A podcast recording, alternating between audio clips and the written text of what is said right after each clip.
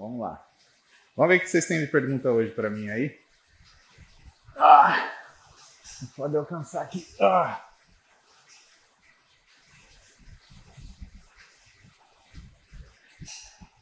Oh, caramba. Aqui. Vitor. Vitor Hugo. É isso aí, Vitor Hugo.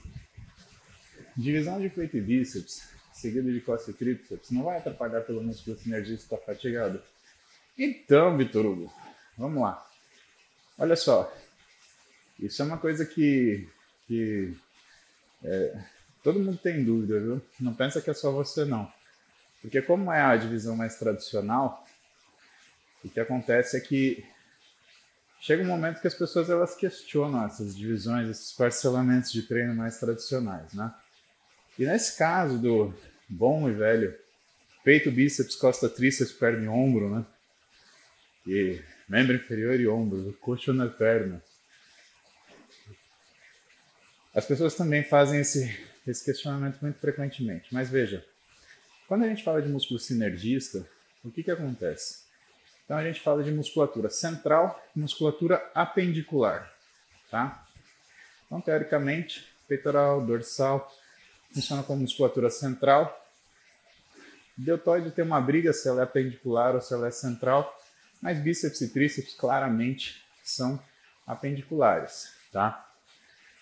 É, coxa, teoricamente, né, ah, quando a gente pega o quadril e faz de conta que o quadril seria um ponto de conexão, onde existiria uma similaridade entre tronco e membro inferior, né, o quadríceps seria semelhante ao tríceps e o posterior de coxa ao bíceps, tanto que chama bíceps femoral, agora a gente chama assim.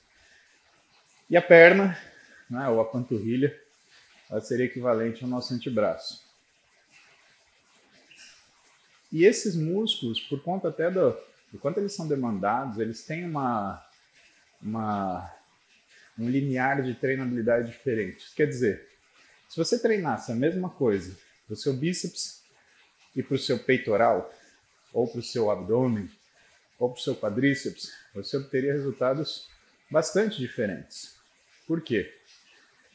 Essas musculaturas, primeiro, elas são submetidas a níveis de estresse diferentes ao longo do dia. Então, a linear de treinabilidade deles também é diferente, né? Quantas vezes você faz esse movimento de supino durante o dia, né?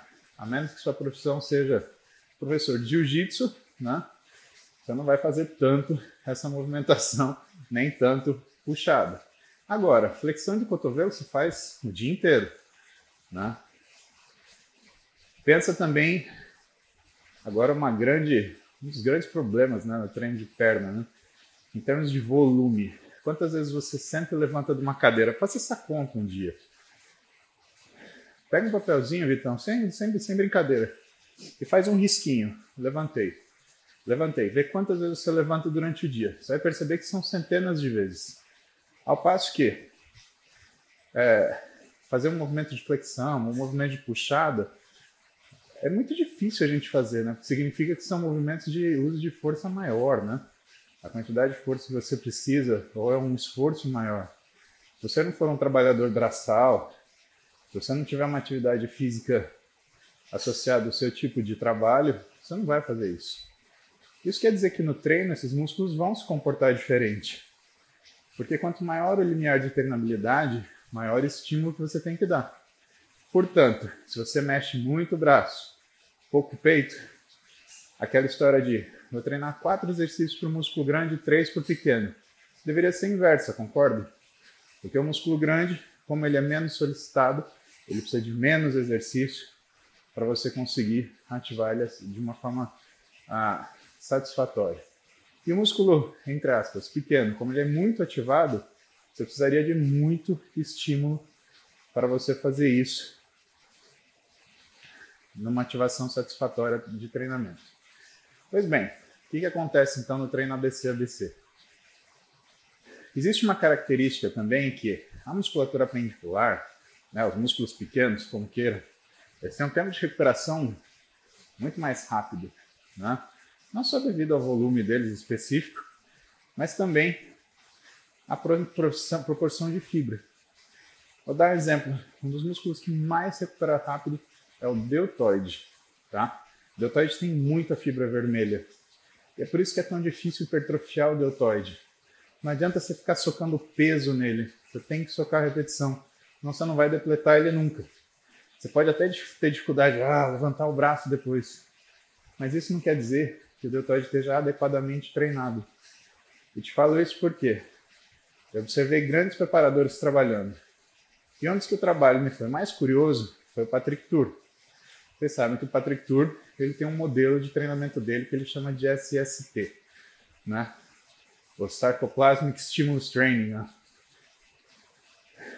E o que que ele faz? Ele mantém a ativação muscular o máximo de tempo possível. E quando a gente trabalhou junto um período, ele falou, Paulo, pô, você tem um físico legal, investe no seu físico. Eu falei, Patrick, eu invisto pra caramba, né? Eu invisto financeiramente, eu invisto tempo nele. Me dá o direcionamento, né? O que, que você acha que eu posso fazer? E ele me deu uma tarefa na época, acho que foi dois mil e dezesseis, ele falou o seguinte, você vai fazer todo dia, antes ou depois de começar o treino, dez séries de dez repetições de elevação lateral. Só que você só vai dar dez segundos de descanso. Eu falei, puta que pariu, sério? E na hora eu falei, meu, dez séries é quase um treino, né? Todo dia eu vou treinar deltoide. E surpreendentemente, depois de três semanas, o desenho do meu ombro já estava diferente. E o que me ensinou isso? Que de fato, quando você trabalha com músculos com linearidades diferentes de treinamento, você tem que distribuir volumes de forma diferente. E como eu estava falando para você, braço é uma das coisas que, dependendo da intensidade que você faz e do volume, ele aceita treino todo dia. Então, aonde que fica suficiente eu treinar? Quatro exercícios, entre aspas, para músculo grande e três exercícios para músculo pequeno. Vamos chamar como o pessoal chama para ficar fácil da gente raciocinar junto, tá bom? Fica da seguinte forma. Pensa que você treinou, por exemplo, peitoral na segunda e o tríceps foi o sinergista. Você fez quatro trabalhos como sinergista para tríceps na segunda e você vai fazer mais três trabalhos como agonista principal na terça. Na quinta, mais quatro como sinergista. Na sexta, mais três como agonista principal. O que que isso dá para a gente? São praticamente sete exercícios para cada bloco de dois dias. São quatorze exercícios por semana, onde você só não vai treinar braço na quarta e no domingo, certo? Quarta que você está treinando, teoricamente, deltoide e membro inferior, né? E porque você até pode fazer algum movimento que utilize o deltoide, que utilize o tríceps, mas né, a, a frequência é muito menor. Você vai ter o quê? Um Arnold Press, um desenvolvimento. O que mais você vai usar tríceps para fazer deltoide? Movimentos de desenvolvimento em geral, né? Chest, você pode fazer ah, um press com um halter, né? Mas dificilmente você vai colocar no mesmo exercício, por exemplo, um desenvolvimento com um, um press com halter. Você pode até colocar um desenvolvimento mais um Arnold Press. Beleza. Se você for fazer três a quatro séries, então estamos falando aí, você vai trabalhar como sinergista aí dois exercícios, né? De seis a oito séries, né? Então é um volume que ele fica escondido ali no meio da coisa. Mas você entendeu que quando você faz o A B C A B C, é como se você treinasse o braço todos os dias. Por quê? Porque você está repetindo estímulo e você acaba ficando com um dia onde você treina ele de uma forma mais suave, porque ele é um sinergista, e você fica com um dia onde você vai treinar ele de uma forma mais intensa, onde ele vai ser o agonista. Mas existem diversas formas de parcelamento. Uma das coisas que eu, Heraldo e o Bernardo, né? O Heraldo e o Bernardo, eles são meus assistentes no consultório. O Heraldo, ele é treinador e profissional de, e, e, e nutricionista. O Bernardo é treinador e médico. O Bernardo fez educação física antes de fazer medicina. E o Heraldo fez educação física antes de fazer nutrição. Que é uma tendência, eu vejo muita gente fazendo isso, né? Acho bom. Para trabalhar com esporte, eu acho necessário até. Quer dizer, não é necessário, mas é, é, é legal, porque assim, como nutricionista, ele consegue entender melhor o que se passa no treinamento. Isso é importante pra caramba para você regular caloria. Por quê? Muitas vezes o pessoal superestima gasto calórico. Quando o cara tem a experiência da, da, do treinamento, ele percebe que não é uma coisa tão, tão grande assim. Então, o mistério do seu A B C A B C, o que você tem que entender? Primeiro, musculatura pendicular é uma musculatura que aceita mais volume de treino porque a velocidade de recuperação dela é mais rápida.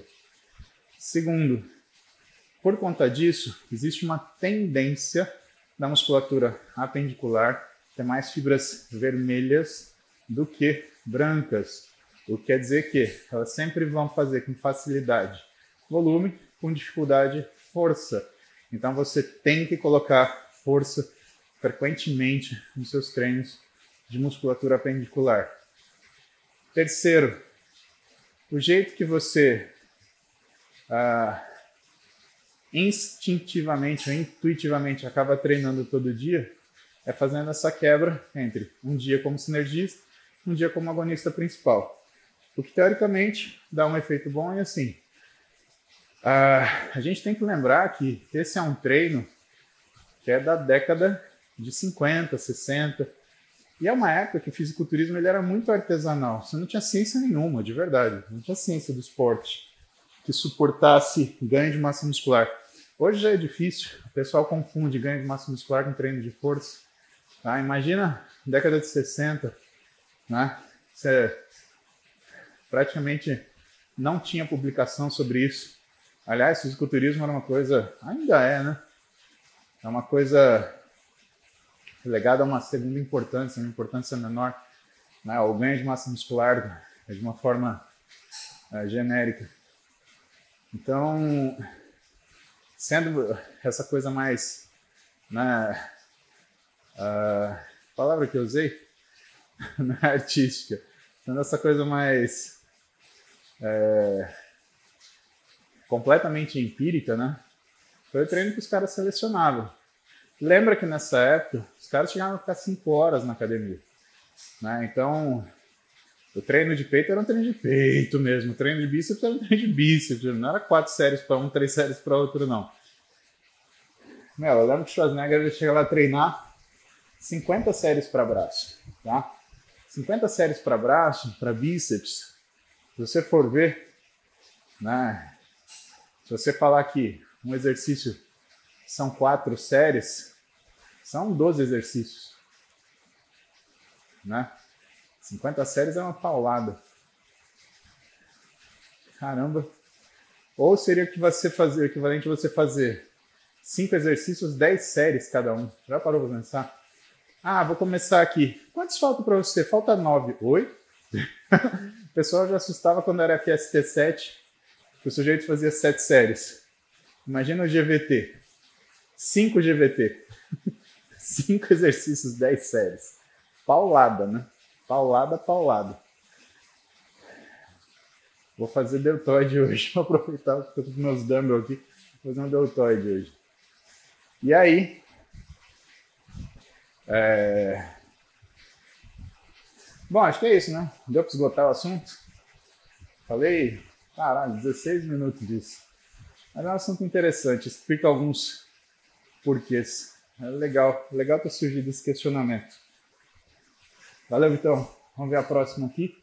Caramba, tem bastante gente acordada. Will, personal. Fala, professor. Quantas séries para músculos grandes você faz? Ah, varia. Por exemplo... Para dorsal, eu faço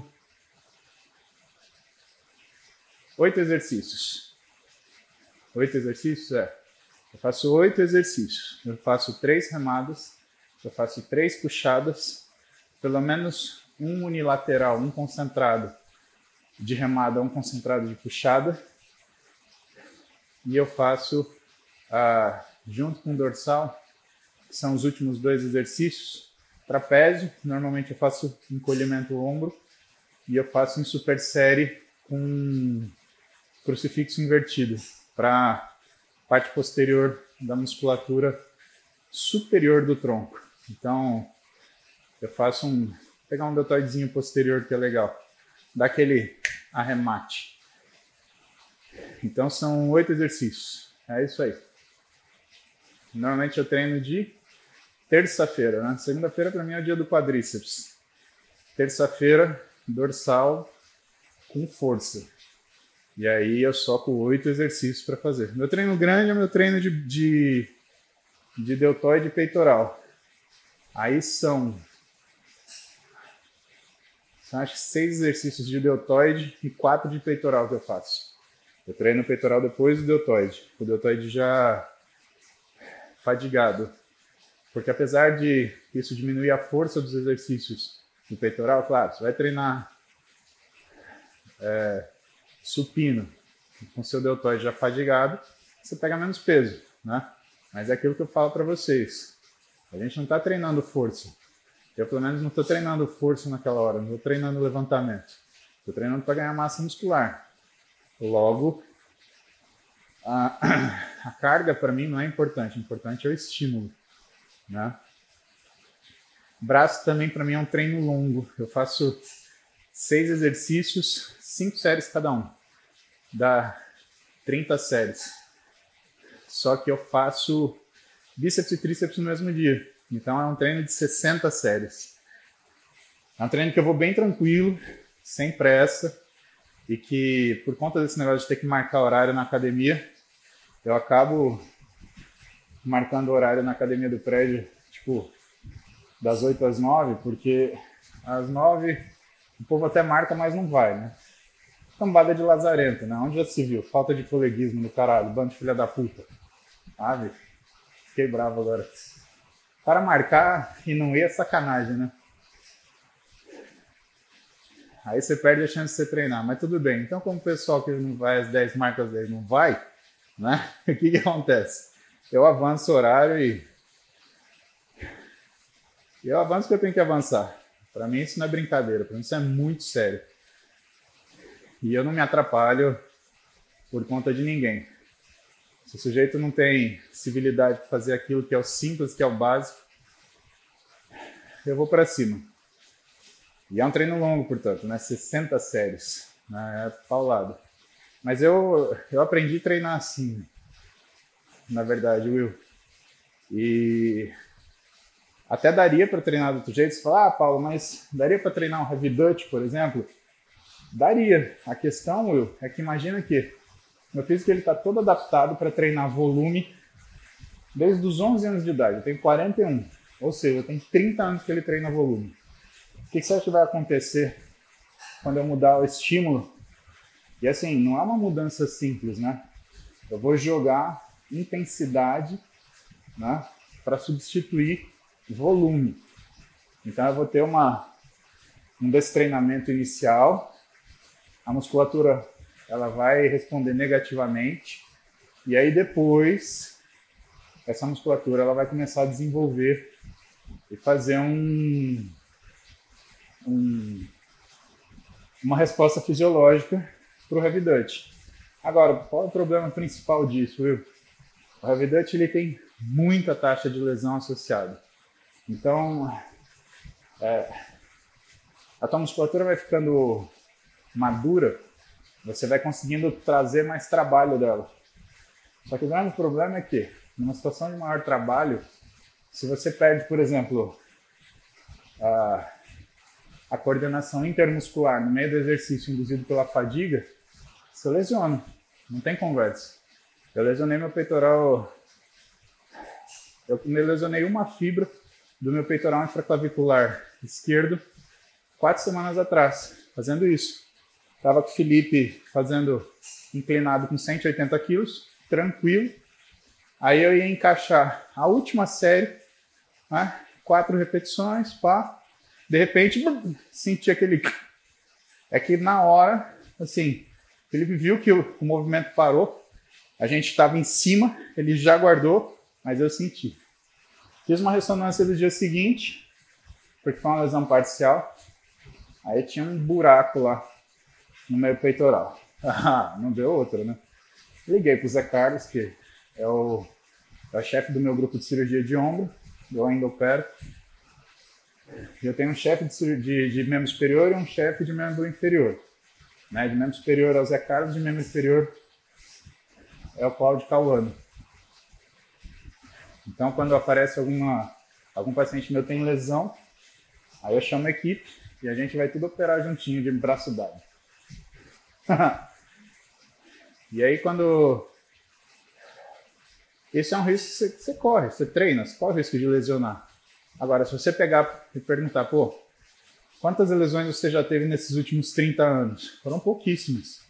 Então, estatisticamente, a minha forma de treinar é super segura. Agora, não é porque é segura que é impossível machucar, né? Saiba disso, né? E se algum dia um paciente ter um aluno seu se machucar, saiba que a culpa não é sua. Isso é o risco, é o ônus de quem decide treinar para ter resultado, meu. Isso faz parte da vida. Tô bem pra caralho, já tô treinando. Meu, passei por uma crise de asma ferrada, pior do que qualquer Covid que você imagine, né? O que também me levantou uma bola, né? A gente acha que só tem Covid hoje. Não, tem outras doenças graves. Pensa que, no caso do Covid, o pessoal tava entubando o paciente quando chegava em noventa e dois por cento de saturação.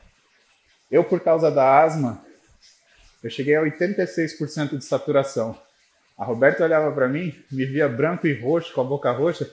Tá tudo bem? Eu quero ver sua saturação. Eu falava, não, não, tô quietinho, me deixa quietinho aqui. E eu ficava lá sentadinho, mas aguentando firme, porque com uma saturando oitenta e seis por cento eu não vou para hospital nenhum, né, velho?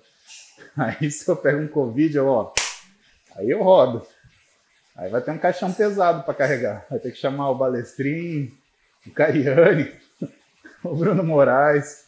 O Ziad, só nego fraquinho pra me empurrar pra dentro do buraco. Aí não dá certo. E nessa época do Covid a gente descuidou das outras doenças, né? O meu não... foi uma crise desencadeada por uma resposta brônquica, né? Por causa da minha bronquite e da minha asma. Agora, quanta gente que tem problema cardíaco, por exemplo, e que parou de se cuidar, e a pessoa parou, viu, meu? Né? Quanta gente parou de fazer fisioterapia, gente que fez transplante, parou de fazer reabilitação cardíaca. E, pessoal, transplante de coração, cinquenta por cento é reabilitação cardíaca que você faz depois. Não é só cirurgia, não. E isso piorou a vida de muita gente. Então, tem que lembrar das outras doenças, tá? Até porque, quando você fala, ah, o exercício... é supérfluo, você prefere morrer. Primeiro que eu já acho que quem fala isso é imbecil, né? Ai, você, isso é, você não vai treinar morto. Ah, é o idiota. Cala a boca. Para. Palhaçada. Todos os meus pacientes com diabetes, eles bagunçaram tudo a glicemia, mas bagunçaram de um jeito... Ave Maria. Os que não tinham... começaram a fazer hipoglicemia, porque aí a gente tinha que refazer e titular... Todo, de novo, toda a dose de insulina. A dieta ficou mais rígida. Não sabe, meu? É, é ruim, ruim. Né? Para os meus pacientes diabéticos, foram uma tragédia. O cara que menos impactou foi um paciente meu de Santa Catarina, que ele é muito, muito, ele chega a ser... eu quase um robô nisso, assim, de tão, tão certo, tão sério que é o negócio do, do controle glicêmico dele, né? Mas mesmo assim, ele foi de uma hemoglobina glicada de cinco, que é sensacional para quem, qualquer um, até para quem não tem diabetes, para cinco vírgula sete, que já é uma, uma glicemia, de, que já é uma glicada de alto risco. Para o cara que não tem diabetes, para o cara que tem diabetes, você vai falar que ele está com cinco vírgula sete de glicada, o pessoal, ah, tá ótimo. Mas é um cara que tinha ao redor dos cinco, né? Então ele piorou, piorou muito. E outra coisa que começou a acontecer, ele começou a fazer hipoglicemia. O diabético, pessoal, a hipoglicemia é pior do que a hiperglicemia, tá? Até porque a hipoglicemia, em algumas situações, ela começa a mostrar uma desautonomia numa manutenção glicêmica. E o diabético tem uma coisa que é um tipo de morte súbita por causa de hipoglicemia severa durante o sono. Então os caras vão lá, cinquenta, quarenta de glicemia, pumba, zero e acabou. Então é... Diabetes parece que é fácil, não é fácil não. Vou dar uma aula de diabetes para a turma de pós-graduação do INADES. Se prepara que eu vou ferrar com vocês. Eu vou dar tanta coisa que vocês estudarem que vocês vão ficar com o rabo ardido de ficar sentado. Mas são coisas que vocês têm que saber, tá? Porque diabetes não é simples. Bom, falamos bastante de músculo. Vamos para a próxima pergunta aqui. Vamos ver o que a gente tem. Ah... Ó, oh, Rafael. Então eu falo com o Rafael. E aí, Rafa? Como melhorar a simetria em determinado grupo muscular? O que a gente costuma fazer, Rafa, é fazer exercícios unilaterais com a mesma carga. Sendo que a carga e o número da repetição e o número de repetições, ele é determinado pelo músculo mais fraco. Então vamos supor o seguinte. Eu tenho esse bíceps, e no meu caso isso é verdade, tá? Esse bíceps é mais forte que esse. Meu lado esquerdo é mais forte. Não só ele é mais forte, como ele aguenta mais repetição. Então, o que, que eu faço? Os exercícios preferenciais de bíceps, né, quem comanda é o braço mais fraco. Então, se eu fiz, por exemplo, é, uma rosca máquina com X quilos, oito repetições, aqui eu vou fazer a mesma coisa, por mais que eu aguente mais. Ah, eu tenho uma diferença de peitoral. Então, sai do supino reto, vai para o supino chest press com halter. Então, quanto mais você colocar exercícios que você tem que controlar de forma unilateral, melhor o resultado que você vai ter, tá?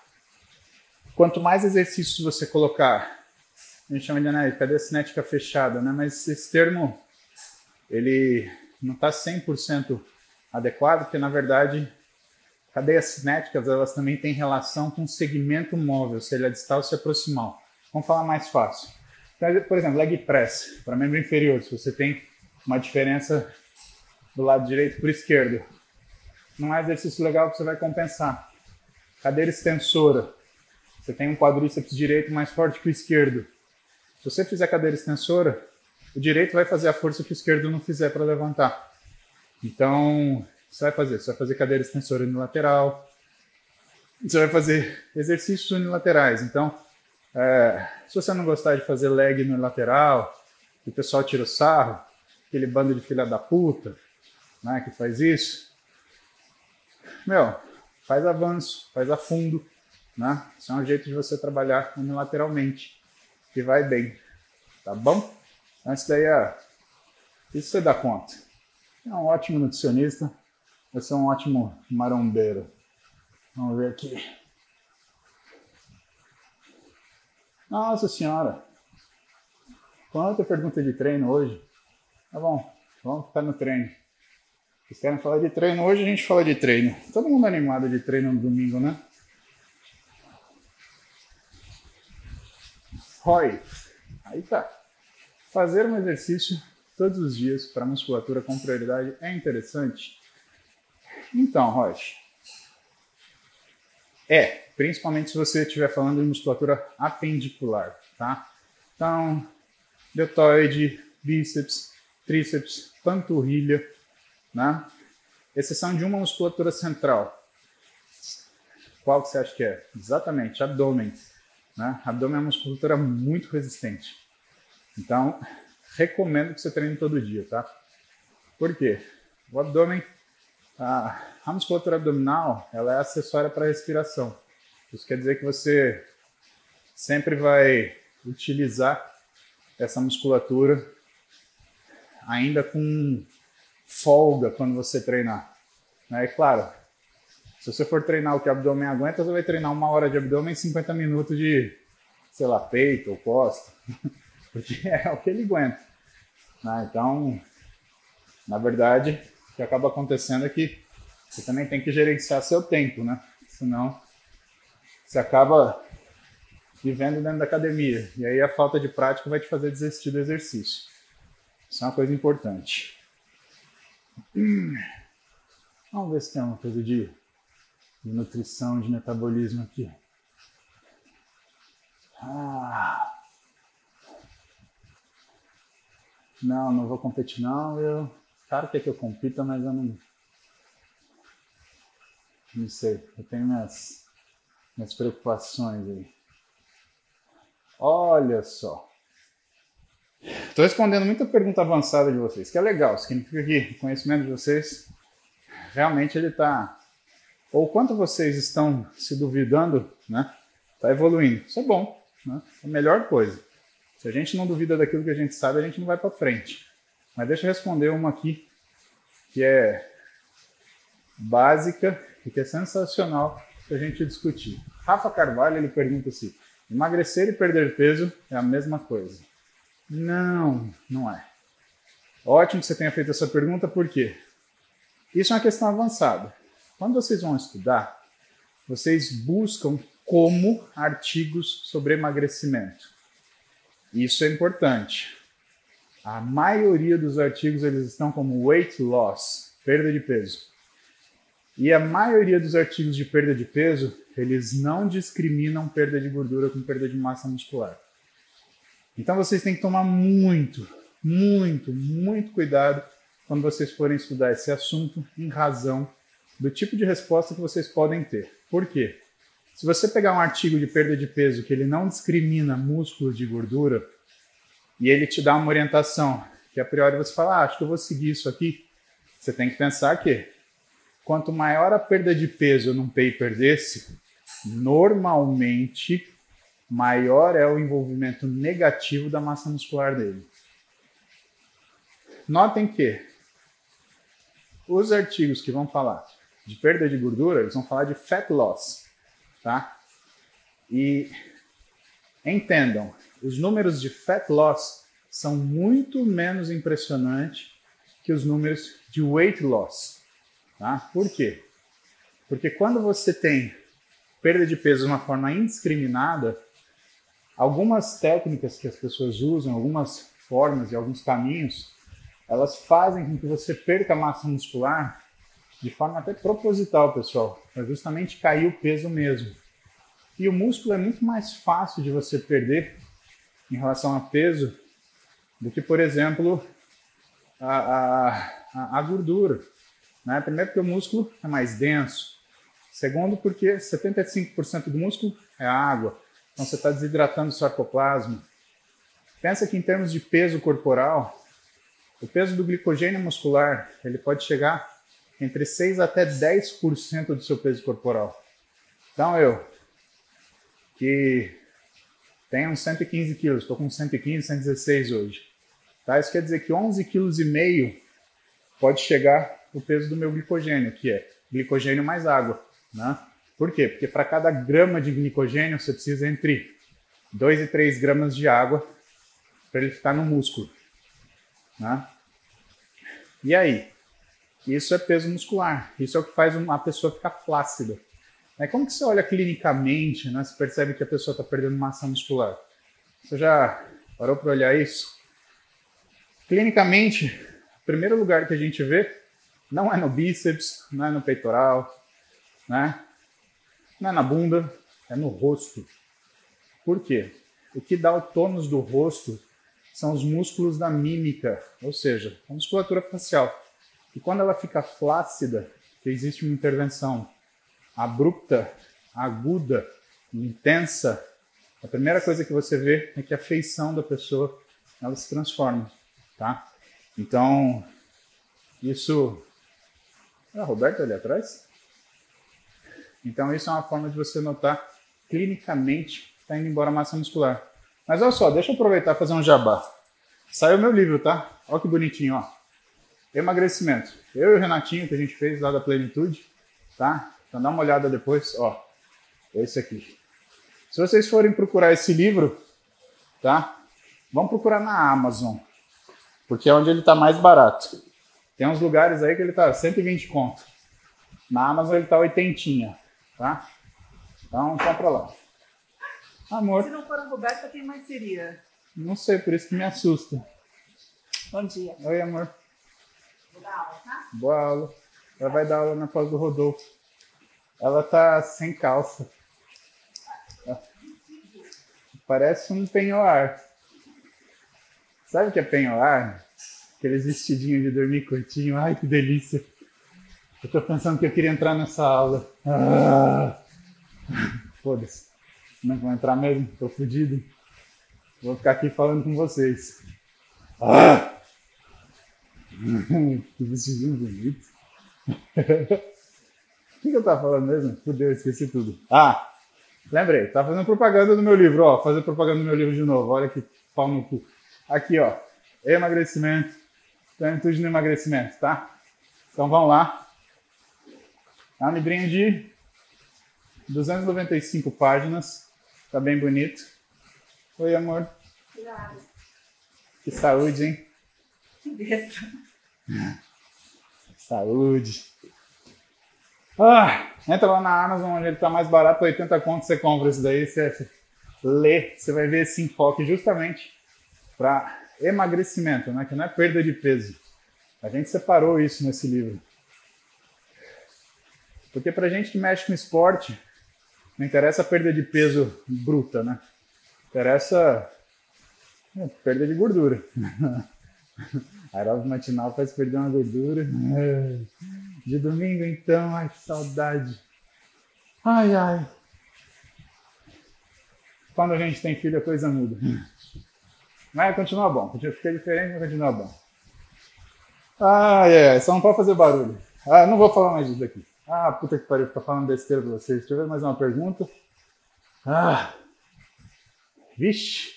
Essa é... Essa é uma pergunta ardida, hein? O que acha de pessoas sem formação que dão consultoria? Porra, Nantes. Eu acho que é... É o que o Daniel Kruger fala, né? Eu sempre falo para vocês, eu falo para meus alunos de uma forma geral. É... A ilusão do conhecimento, né? Então, o que eu acho, eu acho um risco, né? Porque se acontece alguma coisa... com a pessoa que está sendo consultorizada, né? Essa pessoa que está fazendo isso, ela responde até por exercício legal da profissão e, ó, cana, né? Se bem que no Brasil a impunidade domina, né? Mas eu parto do pressuposto que, mesmo as pessoas que não têm formação, que dão consultoria, elas não fazem isso porque elas querem o mal dos outros, elas fazem porque elas acham que elas podem sobreviver fazendo uma coisa que elas... gostam, que elas acham que entendem. Não, não me leva a mal, tá? Não, não tô falando isso com arrogância e tal. Mas, porra, o cara pensa, eu fiz seis anos de medicina, eu fiz três anos de ortopedia, um ano de traumatologia esportiva, um ano e meio de medicina esportiva, um ano e meio de nutrologia esportiva, um ano e meio de biomecânica do exercício, um ano e meio de fisiologia do exercício. Na realidade, eu fiz três anos de fisiologia do exercício, né? E eu sento aqui na tua frente hoje, três anos de endócrino, eu sento aqui na tua frente e eu falo, porra, eu tenho dúvida. E eu vejo gente sem formação, por exemplo, responder com arrogância coisas no meu Instagram. Ou tirarem sarro de alguma coisa. Mas eu vejo muito as pessoas sendo arrogantes. E eu vejo que a pessoa é, sei lá, administrador, advogado, engenheiro, né? Muito a ver. Isso quando tem formação. Tem uns que nem tem, né? E aí, eu tento não ficar puto. E ficar puto não é o que a pessoa me falou, é que ela faz isso na distância, né? Faz isso perto. Vai lá, me testa, né? Então, a pessoa fazer isso na distância, fácil, né? Agora, o que ela fala, para mim, dá dó, porque é, na hora eu vejo o quanto falta conhecimento, né? O quanto não tem estudo e o quanto a pessoa ela se engana achando que está estudando. Ela acha que ela está entrando no Google e está estudando. Não está. E o processo de estudo, é interessante responder a sua pergunta, principalmente por causa disso. É não estudar o que a gente acha, o que a gente concorda, o que a gente gosta. Quando eu vou estudar, quando eu vou escrever o capítulo de um livro, por exemplo, ou quando eu vou escrever esse livro, né, eu não estudo só o que eu acho. Eu estudo o que tem contrário com a minha opinião. Porque, meu, e se eu tiver errado? Eu tenho que ter alguém que fala contra o que eu penso. Eu tenho que ver alguém que fala contra o que eu penso. E, normalmente, essas pessoas, elas lidam com conhecimento como se fosse torcida de futebol. Então, o cara, ele torce para a aeróbio em jejum funcionar, ele torce para o jejum intermitente ser a cura de todos os problemas, ele torce para a dieta cetogênica da massa muscular, né? É uma coisa meio que... é quase uma pregação, né? Ele não tinha que montar um, um consultório de consultoria, ele tinha que montar uma igreja. Juntar os fiéis dele lá, e aí na sexta-feira chamar um lá na frente e falar: ó, oh, irmão, conte pra mim, é só graça alcançada. Aí ele vai falar assim: irmão, eu cheguei nos cinquenta de braço, aleluia. Aí todo mundo responde: aleluia, irmão. Sabe, é uma coisa assim, não tem nada a ver. Sabe, misturar as coisas. E o que eu tenho preocupação em segundo lugar é quem tá fazendo isso. Por quê? Eu atendo muita gente que vende consultoria, tá? Hoje no meu consultório, oitenta por cento ele é complicação, tá? É um consultório de complicação. Por quê? Porque minha consulta é cara, eu sou um cara conhecido, o pessoal acha que eu não atendo, né? O pessoal acha que aquilo que eu faço é igual que todo mundo faz. Então, o que que acontece? O sujeito vai em quatro, cinco fulano antes de ir comigo. Às vezes ele dá sorte, às vezes ele não dá. E quando ele não dá sorte, eu já escutei muito desse pessoal que vem de consultoria, que o consultor vira para ele e fala assim: eu não te obriguei a fazer, procura um médico. Não, mas você que me mandou, mas eu enfiei na tua boca. Então, sabe, esse tipo de resposta, e gente conhecida de vocês faz isso, tá? Gente bem conhecida, que dá curso, que fala com o peito estufado aí no Instagram, né? Então, eu não vou fazer como eles, né? Não vou fazer videozinho para eles, né? Porque alguns já fizeram videozinho para mim. Deu meu alarme aqui. Esse amor recolhido que eles têm por mim, que alguns desses caras têm por mim, né? E não é só gente... sem formação, Nathan. A gente com formação incompleta, né? Então, médico, né? Que não tem residência. E assim, formação é uma coisa que nunca é demais, tá? Você não fica pior tendo mais formação, você fica melhor. E é engraçado que no Brasil a gente tem essa característica, né? De ter raiva do cara que tem muita qualificação, né? E, gente... Não, não pode. Esse cara vocês têm que valorizar. Não estou falando por mim. Eu estou falando por pacientes que eu atendo de colegas e de nutricionistas, né? Que o sujeito, o paciente, ele chega contestando que é a qualidade da pessoa. Eu tenho satisfação em falar: não, tá tudo certo, é você que não está seguindo. Não, mas veja bem, porque... E aí você tem que mostrar para o paciente que o problema não é o que a pessoa deixou de fazer ou fez. O problema é a falta de confiança do paciente no médico, ou no nutricionista, ou no treinador. E você tem que mostrar isso para a pessoa. Por quê? Porque isso é recorrente. Então, se você quer cuidar bem do seu, do seu paciente, cuide bem do paciente dos outros, tá? Isso é você ter decência, isso é você ser uma pessoa com moral, né? Ética seria falar que não, eu não falo mal dos meus pacientes, mas lá no consultório, ó, eu desço a lenha em outros profissionais. Não faço isso. Eu mando a pessoa ir buscar a resposta do profissional que ela veio. Agora, se você não ensinar o seu paciente a ter confiança no profissional e você entrar na pilha de querer falar mal do profissional junto com o paciente, o próximo vai ser você. Eu garanto para você. É que nem o sujeito que vai lá, se envolve com uma mulher casada, né?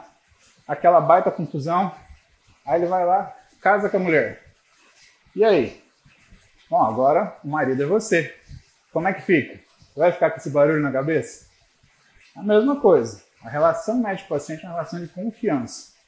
Então, é interessante que você ensine o seu paciente a ter confiança em todos os profissionais que o assistem. É assim que funciona. E quando você vira uma coisa errada, liga pro cara, na frente do paciente.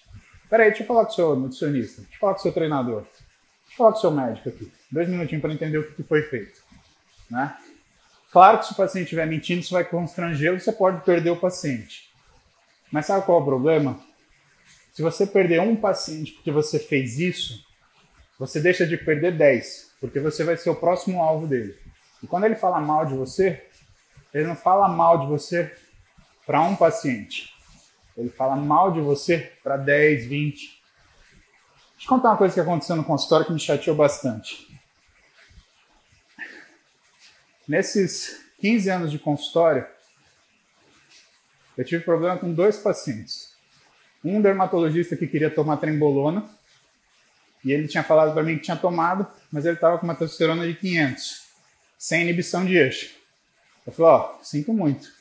Essa trembolona underground que você tomou não era trembolona.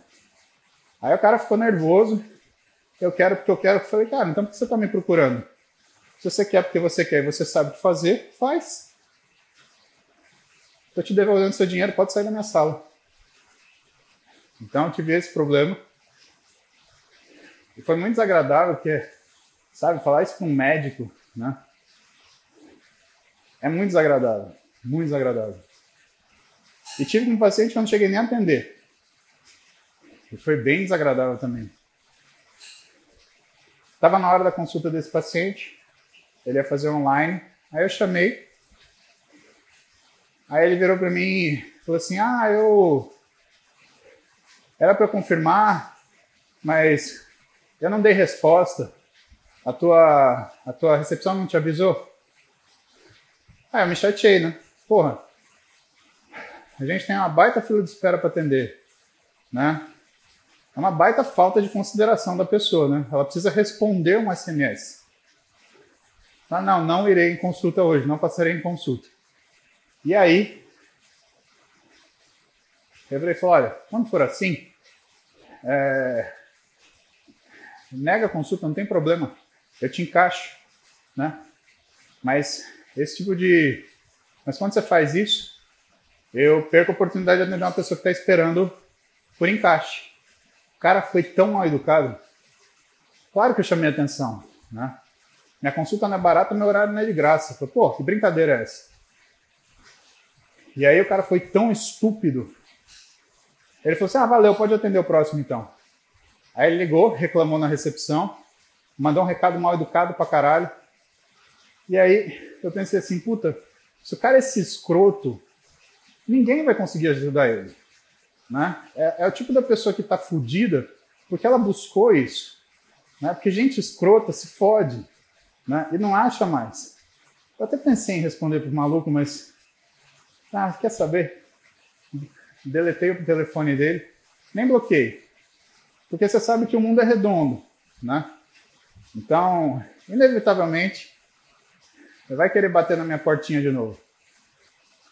E assim, esse provavelmente vai falar mal de mim.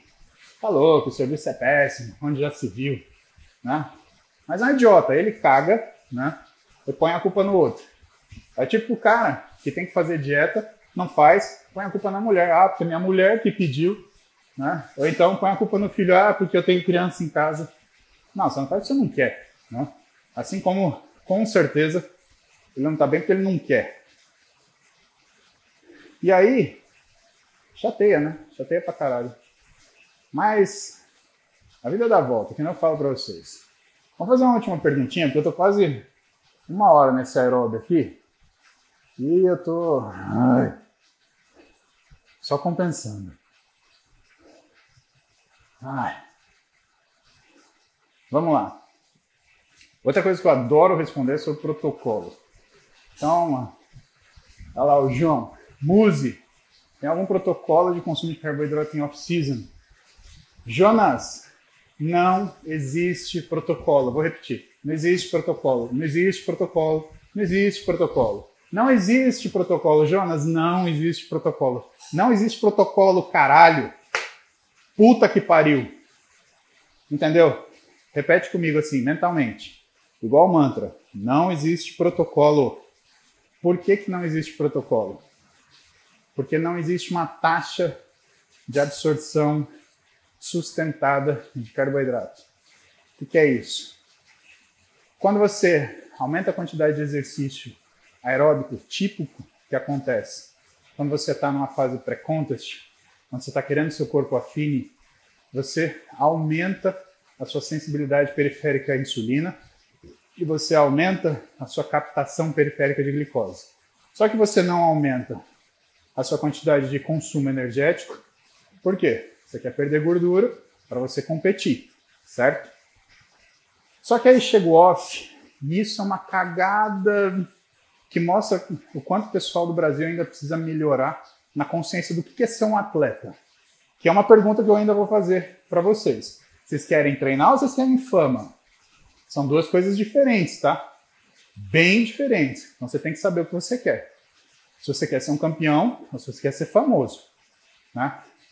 E aí, o pessoal, o cara esquece que ele, entre aspas, é um atleta. Ele para de fazer o aeróbico, ele para de treinar, ele para de fazer tudo que é o de suporte para ele conseguir manter a qualidade física. Ele faz o quê? Ele se enfia num balde de sorvete por dia, um pacote de bolacha, come tudo as porcarias e fica postando as merda que ele faz na internet para o pessoal olhar e falar, nossa, ele faz isso. Puta burrice, tá? Não faça isso. Se você sai do seu pré-contest, o que você tem que fazer é uma progressão muito delicada, tá? Para você não perder o ponto metabólico que você se encontra. Por quê? Nessa fase de pré-contest até o contest, você tá com a maior sensibilidade periférica à insulina, você tá com a maior captação periférica de glicose. E o que que é o certo fazer, tá? O certo é você fazer o que você não fez porque você estava em pré-contest. É você aumentar progressivamente a caloria. E por que progressivamente? Porque o teu corpo, ele não funciona com uma chavinha assim, por exemplo, é, subir a taxa de proteína de dois para três e eu vou aumentar o músculo. Ele não funciona assim. Ele faz uma progressão. Ele vai aumentando progressivamente esse, essa capacidade dele de processar um nutriente. Então, como que a gente faz clinicamente, né? Uma semana a gente aumenta a proteína para dois ponto dois, na outra para dois ponto quatro, na outra para dois ponto seis, até chegar em três, para dar tempo do cara conseguir modificar o que é a capacidade dele utilizar um nutriente. Com o carboidrato, isso é mais sensível ainda. Por quê? Porque o carboidrato, você tem uma modificação que com a proteína você não tem. Peso. Por quê? Porque o carboidrato aumenta a secreção de insulina. Por quê? Porque a secreção de insulina, ela aumenta a concentração de água na célula, porque ela aumenta o quanto você retém de sódio. Isso que que influi? Duas coisas. O seu peso, ele aumenta com mais facilidade e você começa a perceber que existe um inchacinho, tá? Uma pequena retenção. Segundo, a célula com mais sódio, ela é mais forte, porque ela é mais túrgida. Pensa numa garrafa de Coca-Cola vazia com a tampa aberta. Você aperta ela e esmaga ela. Agora, pensa numa garrafa de Coca-Cola cheia, com a tampa fechada e que você chacoalhou pra caralho. Aquele gás vai fazer pressão, vai querer sair. A tampa fica parecendo uma pedra, não fica? A garrafa, aliás. Assim é a célula muscular. Quando você aumenta os estoques de sódio, que você aumenta a quantidade de insulina, essa célula muscular ela fica mais tensa e vira mais torque, principalmente na musculação. Então, como é que você sabe que está funcionando a sua estratégia de aumento de carboidrato? Uma das coisas é o aumento do peso, uma das coisas é o aumento da força. Só que aí, como é que, o que, que acontece na sequência que faz você modular sua velocidade de consumo de carboidrato? É essa retenção que aparece. Apareceu a retenção, segura o carboidrato aí, fica quieto, não mexe.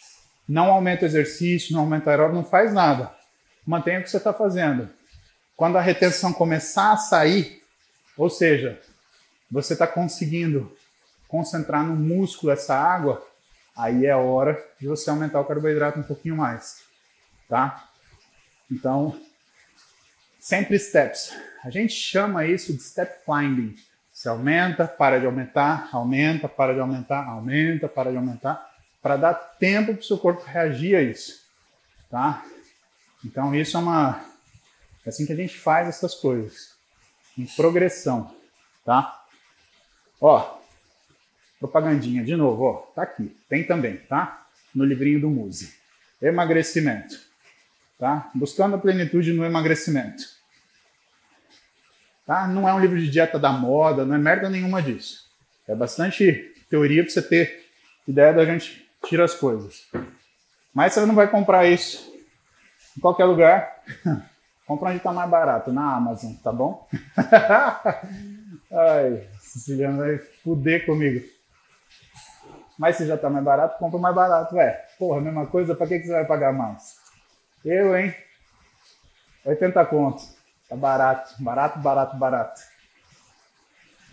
Aí você vai ver a teoria daquelas que, as coisas que a gente fala na live. Jonas, uma última vez. Não tem protocolo, não tem protocolo, não tem protocolo, não tem protocolo, não tem protocolo. Tá? Na dúvida, não tem protocolo. Ah, não tem protocolo. Não tem protocolo. Não tem protocolo. Beleza? Esquece esse nome. Tá? O que, que a gente faz? A gente faz progressão. Sempre. Você nunca muda uma coisa do avesso, né? Raras exceções você faz isso. São manobras, tá? Mas são exceções. Vá pela regra, tá? E na regra, não faça modificações bruscas, tá? E nunca confie em protocolos. Gente, uma hora de aeróbico, hein? E aí? O que, que eu faço agora? Hein? Uma hora de aeróbico. Vocês estão comigo aqui? Ah. Já sei o que eu vou fazer. Para encerrar, eu vou chamar a pergunta do pessoal que está inscrito para falar comigo aqui. Quem que se inscreveu para falar comigo? Vamos chamar o primeiro dali. Luiz Felipe Risso. Vamos ver se ele vai me responder.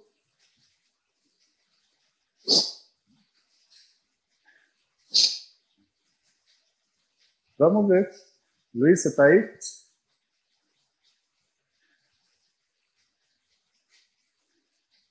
Eu respondo. Respondo, mas respondo amanhã, beleza? Aí você me manda cedo. Cedinho eu tô lá no aeróbico. É. Luiz. Será que o Luiz deu um, um balão na live?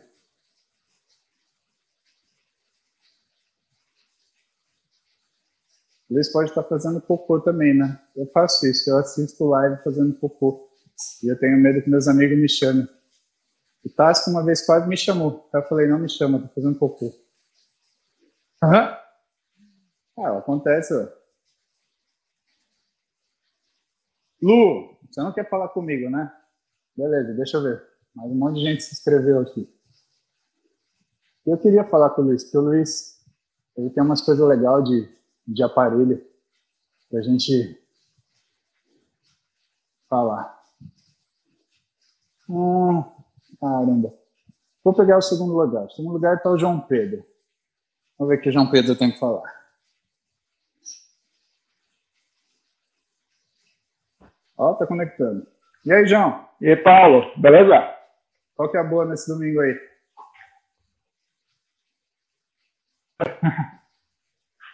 Treinando e eu vi na live. Tentando, né? Fazer só a aeróbica do dia. E aí? Eu tô bom. Deu. Fala aí. Bom, Paulo, eu sou aluno de medicina também. Mas só uma honra estar falando com você aqui. Eu nem achei que eu ia ser aceito e enviar a, a solicitação aí. Mas ah, eu mandei uma pergunta aí mais cedo. Arriscando. Tem que ser assim mesmo. Quase que vai dar na telha. Então, você correu o risco, tá dentro. Só consegue se arriscar. Lógico. Mas, pois é, Paulo. Eu mandei uma pergunta aí mais cedo. Mano. Como eu sou aluno de medicina, eu me interessei muito nesse período de quarentena pela parte de medicina do esporte. E eu queria saber hum, indicações de livros que falam sobre exercício, ah, como estudar essa parte da medicina do esporte mais a fundo. Não somente pelo artigo, claro. Você está participando, você tá participando do MAPS? Do Interligas? Estou. Eu comecei ah, da, é, a partir é da etapa cinco. Eu, eu comecei a partir da, da etapa cinco, na verdade. Legal. Então eu não estava sabendo que, que era para aluno. É, só para aluno. Bom, legal, que bom que você está lá no Interligas, você vai ter bastante coisa da parte metabólica da medicina esportiva, mas assim, o difícil de você estudar medicina esportiva é que a medicina esportiva ela está em todos os ramos, e isso você vai ver medicina esportiva na cardio, você vai ver na ortopedia, você vai ver atividade inflamatória, então muda na reumatologia, e o difícil de você estudar medicina esportiva é que teoricamente você teria que ir especialidade por especialidade para ver onde é que você pode uh, adquirir esse conhecimento. O que eu te recomendo? Uhum. Tem um livro de medicina esportiva de um autor chamado Marcos Brazão. Marcos uhum. Brazão foi um dos presidentes da Sociedade Brasileira de Medicina Esportiva. Era uma pessoa doce, humilde, sensacional. Era, infelizmente a gente perdeu ele. A questão de uns... Faz acho que uns sete anos que o doutor Brazão faleceu. Mas sabe aqueles professor velhinho de medicina que dá vontade de uhum. se levar para casa porque você queria que você fosse seu avô? Ele era esse cara. Então, o que você vai fazer? Você vai pegar o livro do Marcos Brazão, que você vai ler o livro do Marcos Brazão como guia. Por quê? Ele tem um pouquinho de cada coisa, de cada especialidade, que você vai precisar para você poder ter uma noção geral de medicina esportiva para depois te dirigir para aquilo que você gostar de estudar dentro da medicina esportiva. Se for fisiatria, se for ortopedia, se for cardiologia, se for metabólico, endócrino, né? Tem um pouquinho de cada coisa assim. Brazão, ele foi o coordenador da pós que eu fiz de medicina esportiva. Eu não fiz residência de medicina esportiva, eu fiz residência de ortopedia, depois eu fiz traumatologia esportiva, aí eu fiz, em forma de pós-graduação, a medicina esportiva. Eu também já tinha residência, né?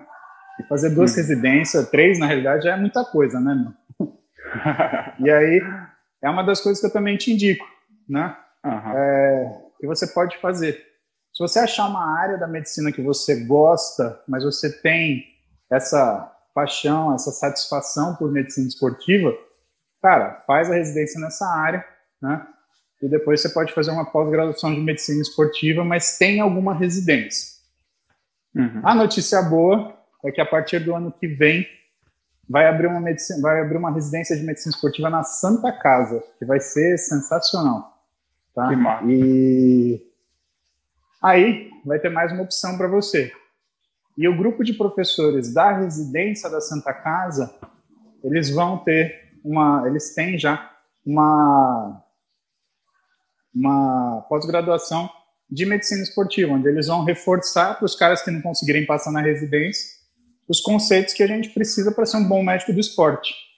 Eu estou no meio dessa uhum. turma, então você é preceptor na Santa Casa, eu vou te dar aula na, na pós. Então, se você precisar, conta comigo. Mas o segredinho aí para você estudar é o livrinho do Marcos Brazão, beleza?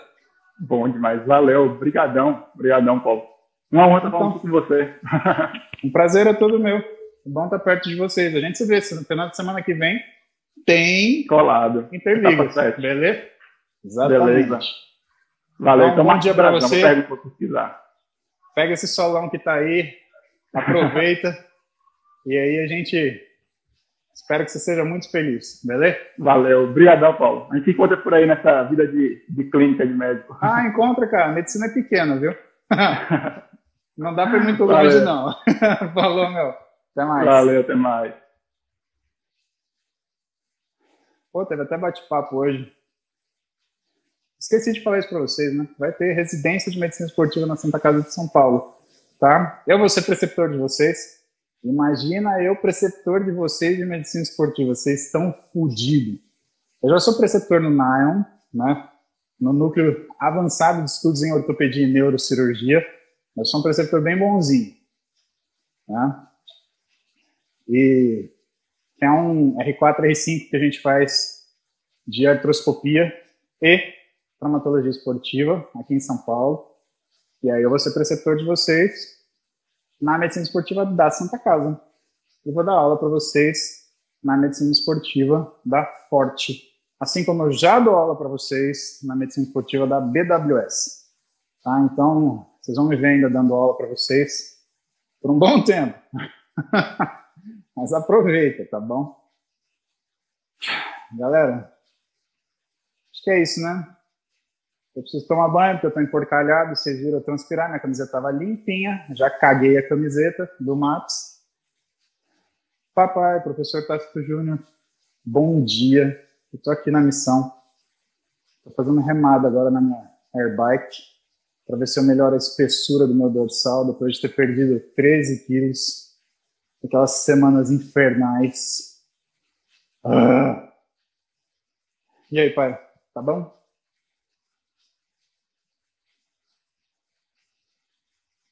Transforma as lives em podcast. Pode deixar. Quem tá fazendo isso é o João Pinheiro Nutri. Depois essa, essa, essa sou eu.